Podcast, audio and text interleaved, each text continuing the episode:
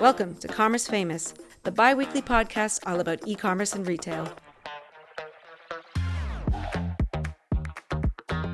In each episode, your host Ben Marks cuts through the clutter and takes you straight to the stories and experiences of those who shaped digital commerce as we know it today. While their names and faces might not be recognized on the street, each of Ben's guests are famous for commerce or commerce famous.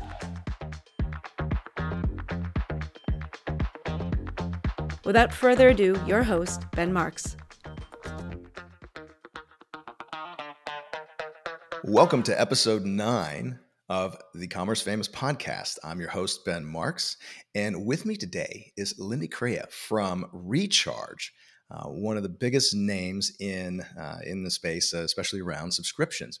Uh, Lindy has a ton of experience, a wealth of experience going back into the early 2000s in businesses in and around the e-commerce space. Uh, first spending time uh, at, at, at, Amex, which I, I, can't wait to talk to you about, Lindy. Just just looking at their trajectory, um, and then you've you've had a couple you've had like a couple moments where you've sort of gone you know into into other industry, but then uh, eventually finding your way um, all the way up to VP of Partnerships at Recharge. So, Lindy, uh, I really just want to quickly get into you know your CV says Amex intern, like circa 2006. And then boom, you're oh like manager of corporate strategy and business development for EMEA and Oz. What was that like? You must have you must have just impressed the hell out of everyone. That's very flattering. First, I'm going to pronounce my last name for you. It's Lindy Cray. Right. As if I didn't know Which, that. You know what? Uh, let's let's go ahead and start this over.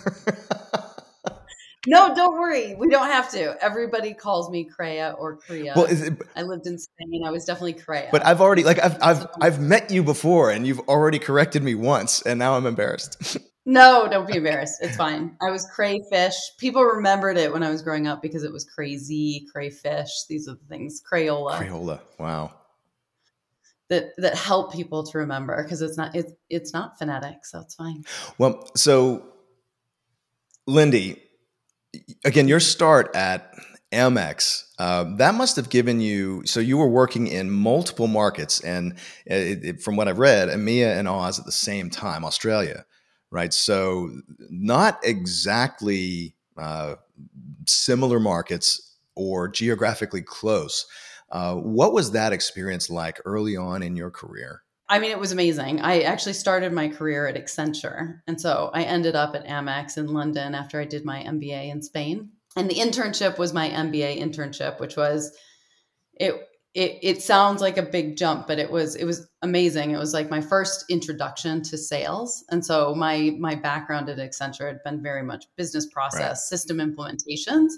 Um, and I joined Amex and um, the business travel sales team to help define sales mm-hmm. processes, mm-hmm. implementing uh, the the Salesforce instance, defining the entry exit criteria in the sales process. So it was it was a great introduction. Um, but then when I chose after I finished my MBA to join Amex, um, I got the great opportunity to roll out uh, a new service offering, our mid market service offering. Uh, so that we rolled it out to a bunch of EMEA markets as well as Australia, um, and then a number of go to market strategies um, to to take it to market. Um, but it it was it was super exciting for me because my the whole reason for going to Spain to do my MBA was a interest in really working in different markets, um, not just being a tourist and traveling, but really getting the opportunity to kind of dig in and work locally. I always feel like that's how you really learn about people in any situation is being able to do work and solve problems together. It's the it's the greatest way to overcome barriers with people. I, you know, I've been fortunate enough to travel a bit in my work over the years, and it certainly does. Uh, it, it, shows you that there are so many different ways of uh, work-life balance, of of um, figuring out how different cultures prioritize different things, and then um, to take that experience, but then you know, be learning so much uh, on culturally, and then launching new products. And then I, I gathered from from the description that you were actually uh, you know you were all you, you were bringing things online in in a way that they hadn't been brought. You were you operationalizing CRM and things like that.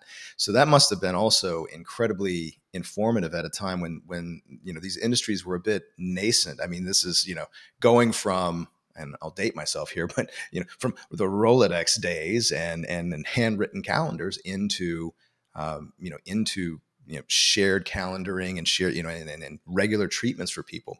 And I, I, imagine that must have been a pretty good setup for uh, what's what's come later in your career. Yeah i mean hindsight is 2020 i think about the first role that i ever had with accenture was um, qa qaing and user acceptance testing of a crm system. Wow. It was it was one of the big insurance companies and and testing. Yes very sexy very sexy. When, you, when the developers finished with a bug you were sort of like the end of the line whether it was 6 a.m or 2 a.m in the morning um, to then go test the fix. So sitting in a windowless room with computers set up it was a lot of fun. Going through test cases Commerce Famous is proudly presented by Shopware, the leading open source e commerce platform for mid market and lower enterprise merchants. More than 50,000 clients already process over $25 billion in annual GMV through Shopware. Find out more about Shopware and the best value in e commerce at shopware.com.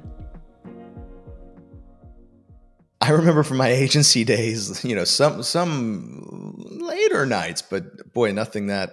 I, fortunately, I guess I was I was not part of UAT, so those uh, those those poor folks, yes, at the sort of at the mercy of the of the developers to get stuff done, and then you know, coordinating with the with the customer to find out, hey, is this actually the resolution that we need? Well, you know, you so this gets us up through twenty, basically twenty ten. The early the early two thousands are done, and then you end up at as as a senior program manager with the Clinton Health Access Initiative in, uh, in supporting Ministry of Health in Mozambique. Uh, that and that that was uh, that was about five years. I'm I'm really curious because where we're headed is, of course, you you know your experience in e-commerce on both sides of the equation. But I'm I'm curious how uh, well it sounds incredibly fulfilling, but but how much learning uh, and experience that you had there applies to what you've you've done since then.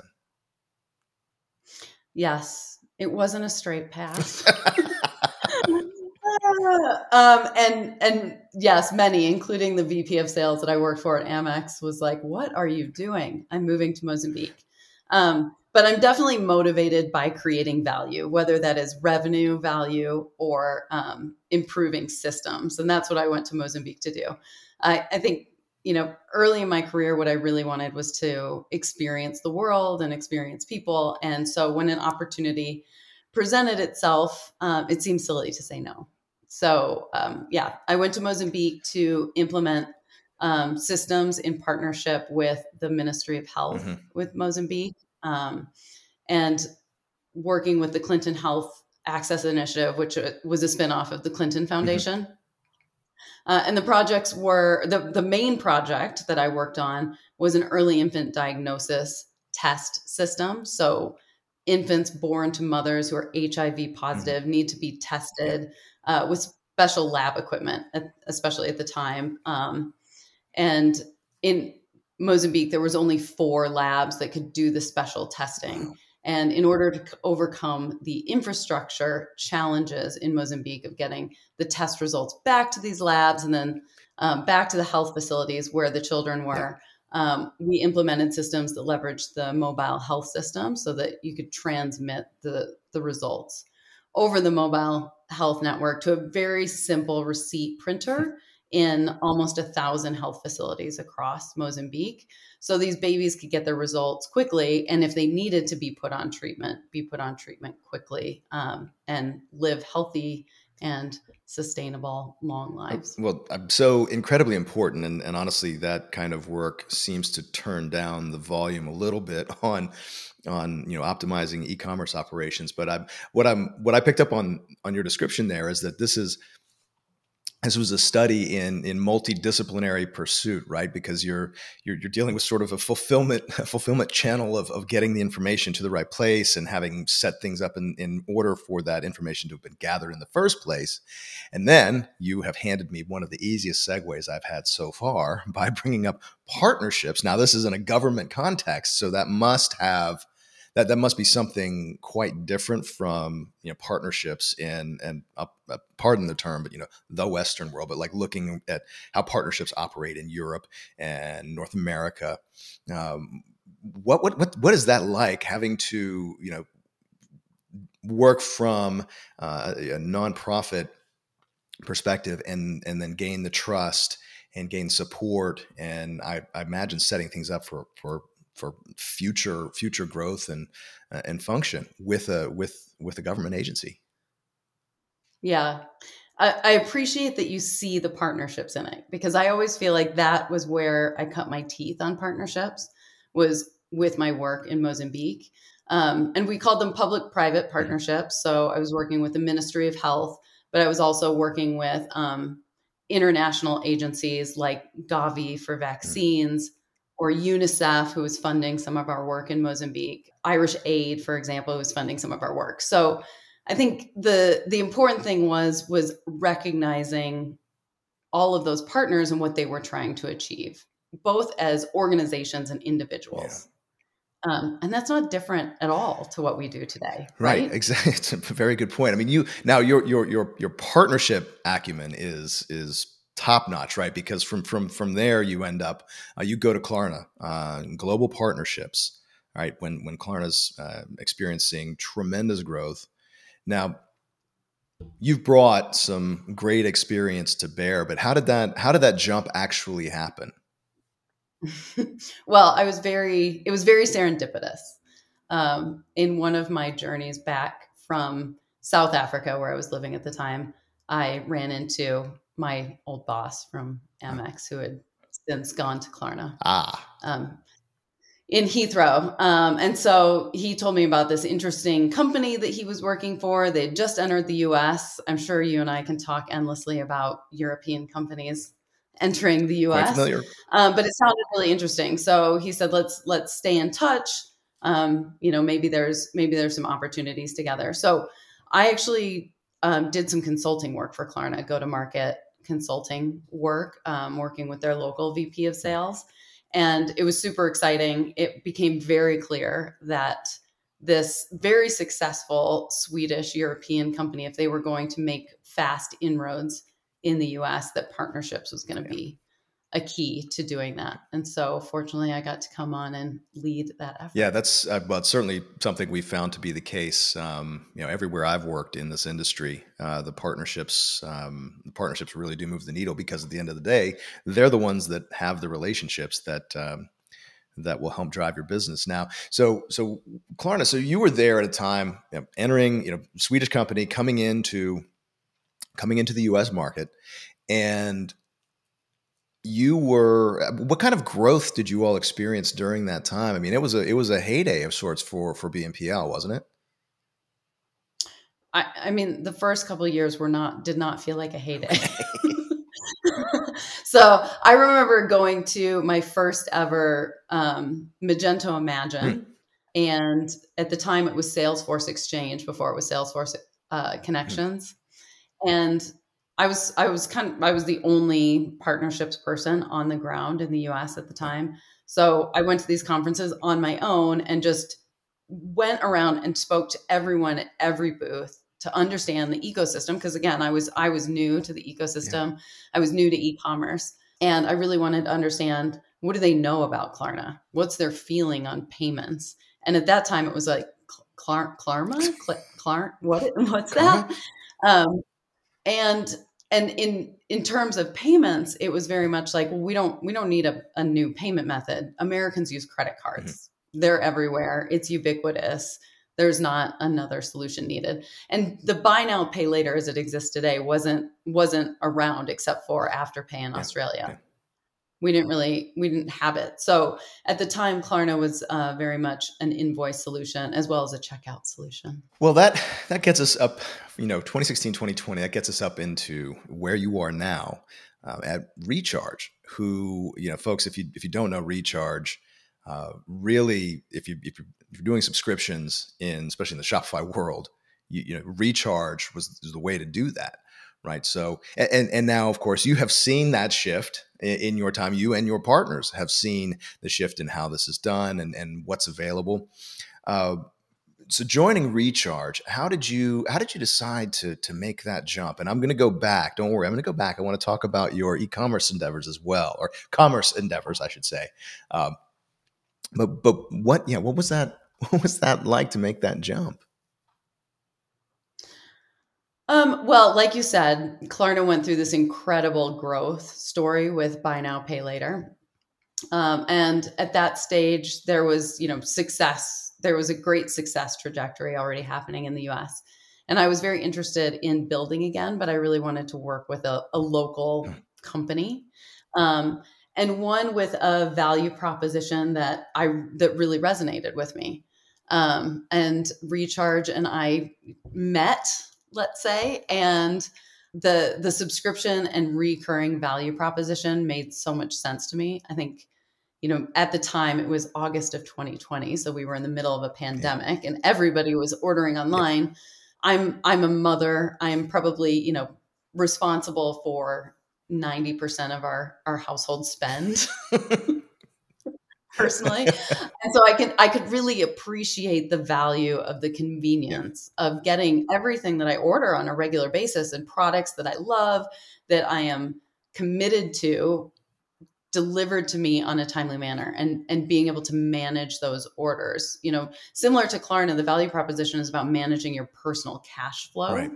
with recharge it felt like being able to manage my personal household inventory that's an that's a really interesting perspective, right? And I think maybe that was the the early BNPL naysayers weren't understanding that there was this there was this demographic out there that would in fact appreciate, you know, and and and you know, and I'm not saying this is like some some you know homogeneous population. This is this is these are people who really it really is about cash management. And then the mm. idea of subscription as as you know household inventory management. I, I know we have very few things because our kid is all grown and gone but you know but we have the pandemic puppy and pandemic puppy has her subscription deliveries from from chewy on a regular basis right? And that's and it's it's interesting because uh, somehow they know because it's not even it's not even just a set schedule. They somehow seem to uh, inform their subscription offering and and we get we either get timely messages or you know the, the peanut butter box is here um, so yeah. so do you, do you like it though? Oh, it's you, you know we've had we've had one where we we you know we had like half a bag left. We forgot we were I think we were out of town or something, and we had uh, you know we stashed the pup with someone else, and but looking at you know looking at what Recharge did in terms of um, facilitating subscriptions in in the Shopify ecosystem, and uh, especially at a time, uh, well, even you know, I say at a time, but but even subscription and subscription revenue, that kind of rock solid, dependable stream of income, or more, I would say, more robust stream of income. Now, that the the growth that happened in there and then consumer expectations in, in, consumer expectations merchant behaviors merchant expectations you all must have seen over the over the the over several years and i'm i imagine are still seeing today the shifting attitudes of on both the consumer and merchant side of this equation can you can you speak a little bit to that yeah, I mean, we, you and I talked about it before. I think um, merchants and any business owner loves recurring revenue. Predictable recurring revenue allows you to manage your business more effectively, whether it's the inventory or distribution to your ongoing buyers. So I think for merchants, recurring revenue is it's just a no-brainer. Um, and so I think what what Shopify and the Shopify ecosystem and those direct to consumer merchants that are so so prevalent in the Shopify base uh, you know, we're really the first to see the opportunity around subscriptions and consumer friendly subscriptions. I think if we go back, I'm going to date myself now to some of the subscriptions I had, you know, the the fitness center yep. in the early 2000s where they lock yep. you in. That's that's not what it's about. Um, it's really about having friendly consumer solutions that allow them to manage their subscriptions and, like I said, kind of their household inventory. Well, so and, and I, I would be remiss to not point out that you know your, it was your characterization of the robustness of revenue that that that even made me say it that way. So I don't want to I don't want to claim credit for your for your idea, but you know, but there again, um, my next question that I was going to ask, and you've you've predicted it you know, beautifully, is you know looking at. Uh, the relationship that consumers have. I mean, because what what has happened in the last few years, this proliferation of of subscriptions and then all of a sudden there are these services you know whether it's they, they tie into your bank account your credit card accounts via you know, plaid or whatever you know whatever um, you know, infrastructure is driving that where they where the you know these tools are getting gaining insight say oh well you have wow you have two netflix subscriptions. You have you, know, you have two of these. You're, you're, did you realize you're paying this? Did you realize your subscription amount went up? And i remember thinking that these tools were absolutely superfluous until they weren't for me so you know with with consumers when we get you know of course we're we're a we're a enthusiastic but ultimately fickle bunch and we get used to the convenience of a subscription offering especially when it's you know somewhat diffuse if it's if it's just kind of a, a service offering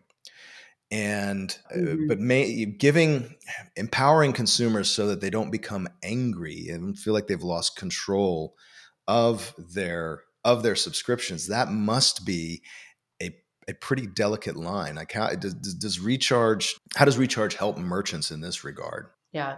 I mean, recharge has a number of tools available so that merchants can tailor the customer experience that empower exactly as you said empowers the customer to manage their subscription. So that might be um, messaging Recharge integrates with um, the likes of Klaviyo. We have our own SMS service that allows merchants to notify their customer that an order is coming up. So, do you want to make it allows you to make changes? Do you want to skip or swap or pause a subscription? Um, likewise, you might want to add to. You're having guests coming, or maybe there's a new product release that also gives us the opportunity to upsell additional products to you if you want to try something new from from your favorite merchant. Commerce Famous is proudly presented by Shopware, the leading open source e commerce platform for mid market and lower enterprise merchants. More than 50,000 clients already process over $25 billion in annual GMV through Shopware. Find out more about Shopware and the best value in e commerce at shopware.com. Right. So it's it it kind of transcending this idea of a relationship. It's just, or I'm sorry, of, of, a subscription. It is. It's all about a relationship, right? And just saying like, oh, hey, you know, I know we hang out a little bit, but but maybe you you you, know, you seem to like this offering, but we've got something new, or maybe you like more of what we have to offer. Um, and I always appreciate just as a, on the consumer side, I don't have, I don't really do a lot of physical um, subscription subscription, like physical item subscriptions, but one that absolutely indispensable to me that I really, really like is Cometeer. And Cometeer is, is for me is a great example of, of, of doing it right because they they're they're not trying to just hope that you've forgotten that you have this this this subscription out there. They proactively, hey, you've got another refill of, of coffee coming. Uh, you know, yeah. sign in here. You know, just click this link. We'll take you straight away, and it usually comes in SMS click this link we'll we'll take you straight into your subscription. You can you can pause you can you can delay. They give you they give you full control. So it's sort of they put the consumer in the driver's seat whereas you know some of the subscription models of past really have been. I, I wouldn't say predatory but but they were certainly uh, they're very very much one-sided you know, in terms of the benefit. Um, are you seeing are you seeing trends out there where this really is becoming the norm or do we see just a lot of the status quo so I think it's it's the ex it is our expectation and, and best practice that merchants are going to empower their customers. That's how you're going to keep somebody longer. And, and what we've seen in our own data is that when you when a customer is able to take an action on their subscription their ltv is actually four times longer. So wow. by allowing a customer even to pause or to you know make changes they do feel empowered and with that flexibility they're much more likely to stay longer. But with that you know hazard of the job i subscribe to a lot of physical products because i want i want to understand the customer experience. That's my experience right right. for shopping. Um, so i also subscribe to a lot of products where you know we might be talking to somebody about moving to recharge. So i'll subscribe to understand their customer experience. And there are a lot of there's a lot of subscription services out there that don't offer the flexibility that are really hard to cancel. You know you have to call. You can't even just take the action. Um, and consumers today do not want to have to pick up the phone and talk to someone to take action on their subscription.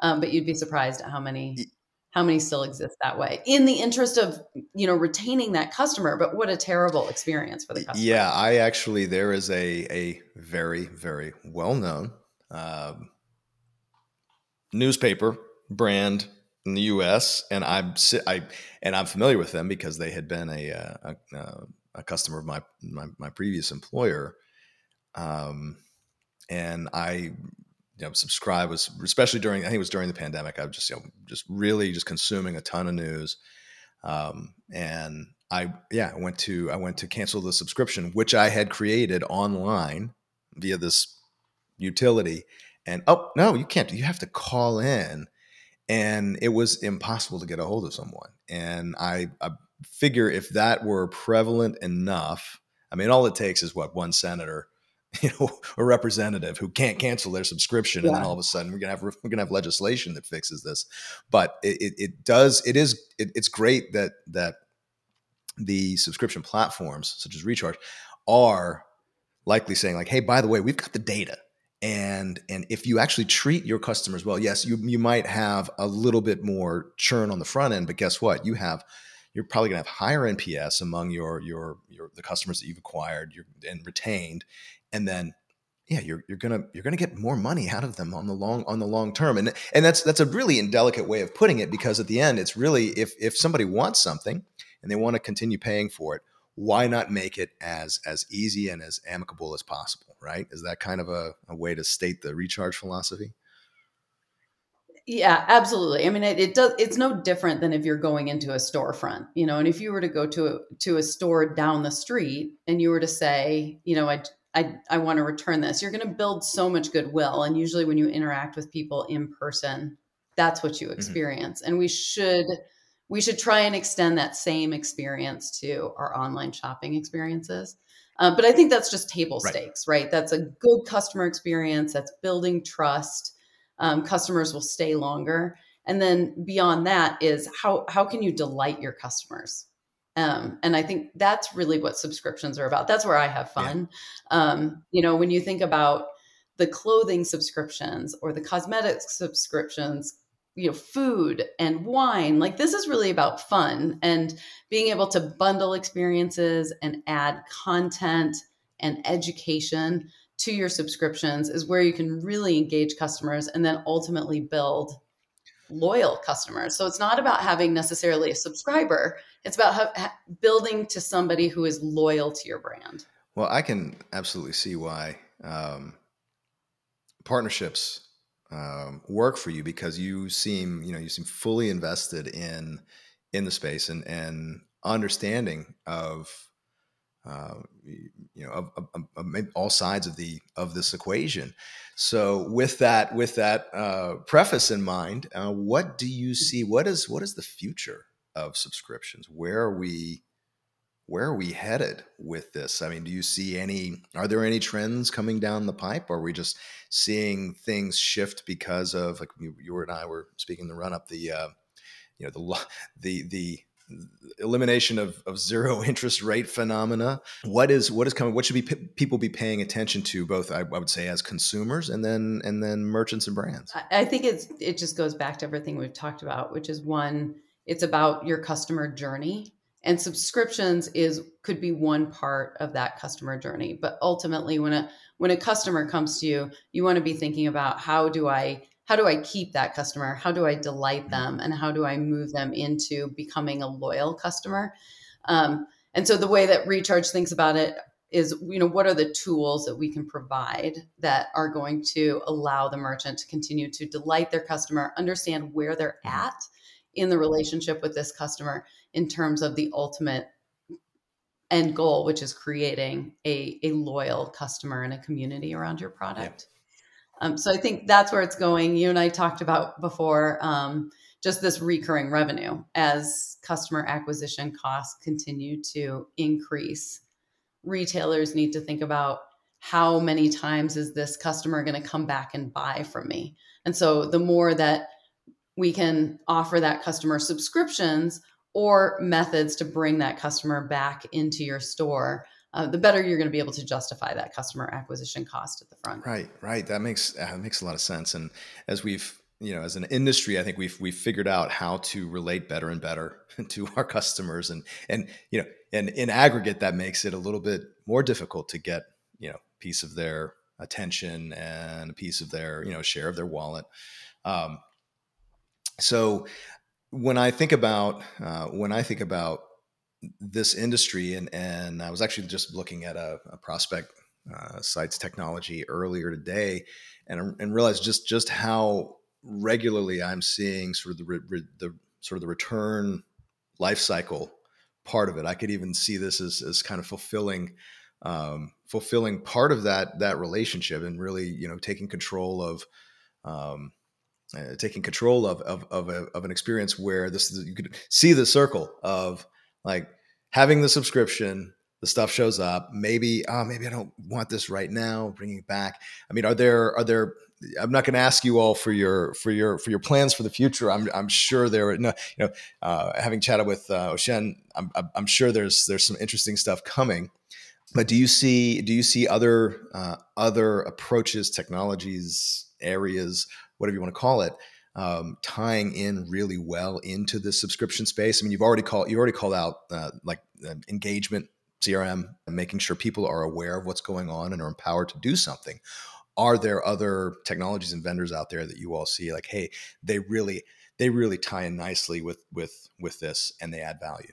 Yeah, I mean, the sky's the limit, right? The better that you know your customer and they love and use your product, the more opportunities there are to offer them something more. So, I mean, I think an, an adjacent industry um, that's super interesting is the Internet of Things. Mm-hmm.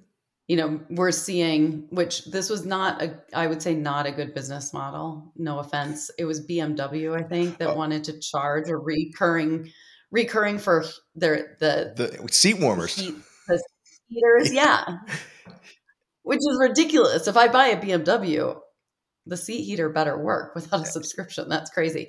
But I think there's there's a lot of other areas um, where there's there's an opportunity for the internet of things or you know even your your coffee machine to know when you're mm-hmm. out the smart smart products and stuff so i think the sky's the limit when you think about you know how often you return to buy a product over and over again well and it does it does the example you cite and i know that one and then i'm actually you know we're remodeling a place and and and, and it's going to be a new home and looking at okay well probably want to do some smart monitoring security things like that and looking at mm. looking at the history you know some yeah, the BMW example. I'm sorry, that was just egregious, right? And and I remember the their positioning. I was reading about this. Their positioning was, well, you know, it's just it's so much cheaper. It's really it's really the consumer who benefits from all of this because it's so much cheaper for us to just put seat warmers in all the time and not you know not have our factories set up to do you know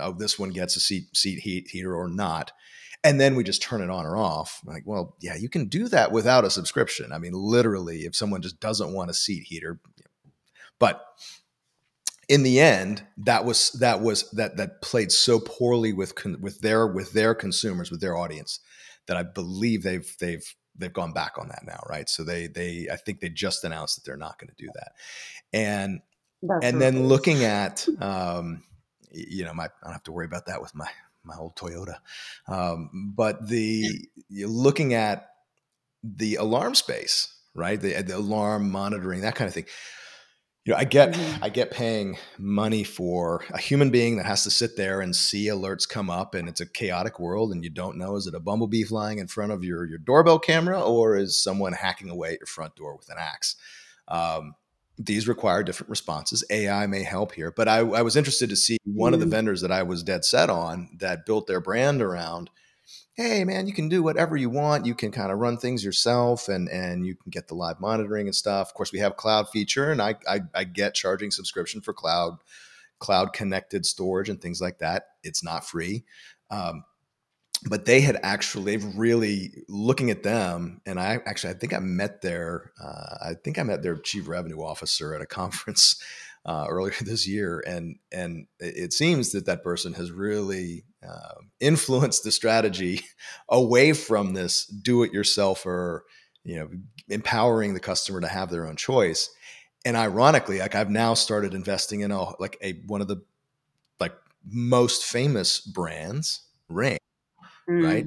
Um, mm-hmm. be, because their offering is actually, I think it strikes a pretty decent balance between, hey, if you want these features, huh, these this is the modest amount you're going to have to pay. Now we'll see how as time goes on because the IoT example is great. You end up building this little ecosystem, and then if someone wants to start charging you for it, or basically you have a bunch of dumb devices, well, you kind of have to. You're either you're trapped. You have to pony up. But that is just an example of poor uh, sort of a poor relationship with your customer where if you just keep them happy and understand what they want and not and more than just what they want today right? It's on a long going long going term. I mean uh, you all must have some interesting statistics about how long it takes to um, like what what a what a what is a good length of time to hold on to a customer? Uh, is it is it forever? Is it is it one year two years? Does it depend on industry um, it definitely depends on vertical. So we see health and wellness um, stay around for a long time. I think when you think about supplements and some of um, those types of products, they often take a lot longer to see the impact, right. right? And that that also comes with education. So if you know some of our collagen or um, other supplements where you know you have to actually take them for a while before you can see the impact when a customer goes to cancel, it's often very important for that merchant to educate the customer yeah. on how long it, it they should expect to wait before they see results. Um, so I would say with subscriptions, they tend to be um, four to seven x as long as the one time um, buyer in LTV. Very, very. In- and that's a combination of length of time that they stay yeah, and, and obviously average order value they tend to spend and i would more. gather you know health and fitness big boom every january and then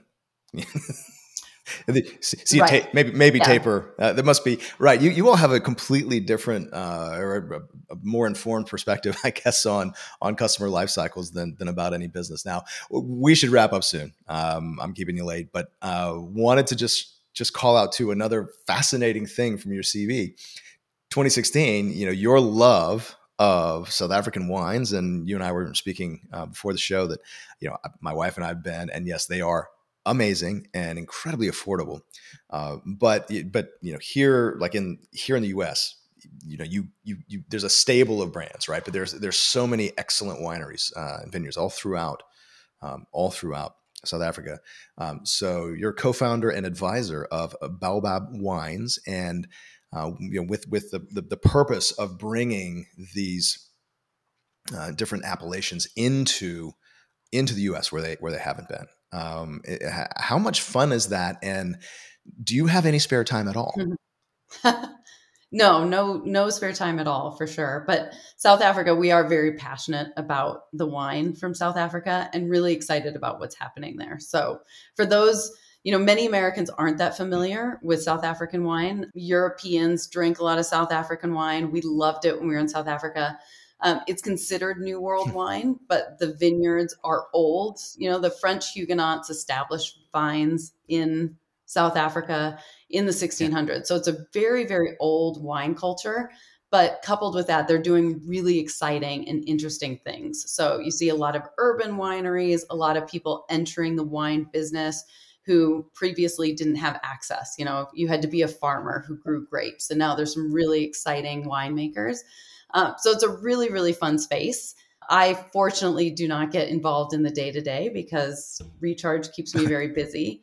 But I really do appreciate being close to that business because it gives me a real sense of what my merchants mm. and our customers at ReCharge go through. So the challenges that we face in terms of supply chain and warehousing and fulfillment, um, definitely a lot of the challenges that came through the pandemic with um, you know the ports. Mm. you know i can really really appreciate all those things. It's very very close to home. It's what we eh. what we talk about over the dinner yeah. table. Um, so i feel like it keeps me well rounded to really have a deep empathy for our oh customers. you like just pulling your hair out knowing that we've got we've got an entire container of wine sitting in a port baking in the sun. Oh my gosh. That would yes I, my wife my wife would have lines. a stroke. Uh, be ironic, right? Because of the whole wine and red wine. And uh, now, you know, so I, and, and it, it is interesting the history there. I, I, didn't really, I didn't really appreciate the full history.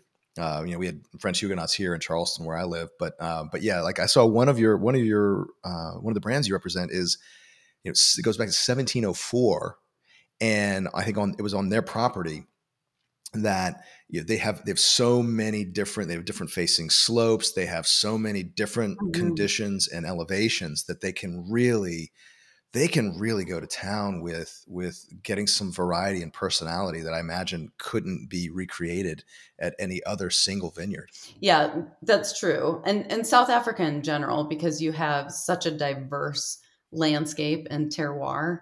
Um, you have the cool climates um, near mm-hmm. Hermanus and yep. the sea. And then you have very warm mountain climates. So it's not different from California. Right. Um, I would say it's almost even more diverse. And then even the the different minerals in the in the um, soils, you get all different kinds. But I highly recommend South African Chenin Blanc. If you're going to try try one and start with one, and you've never tried South African wine, South African Chenin Blanc is Amazing. Yes, we we remember that fondly from our trip. Well, it is time for me to let you go. Thank you so much for a fascinating conversation and for your perspective, uh, you know, fairly unique perspective on uh, on this business, especially as it goes to you know, making sure you're valuing the customers and taking care of them, and how that relationship then takes care of the business. And the only thing I really want to leave you with is, I guess I have to get to work finding you a distributor in South Carolina for Baobab. Oh, that's true. Yeah, either that I got to go to North Carolina. So, uh, Lindy Crea, yeah. absolutely great to catch up with you again. I look forward to uh, running into you sometime, uh, maybe out there in the world at a trade show. But uh, absolutely great conversation. Really appreciate it. Great. Thank you, Ben. Thanks for having me. And I'll see you soon.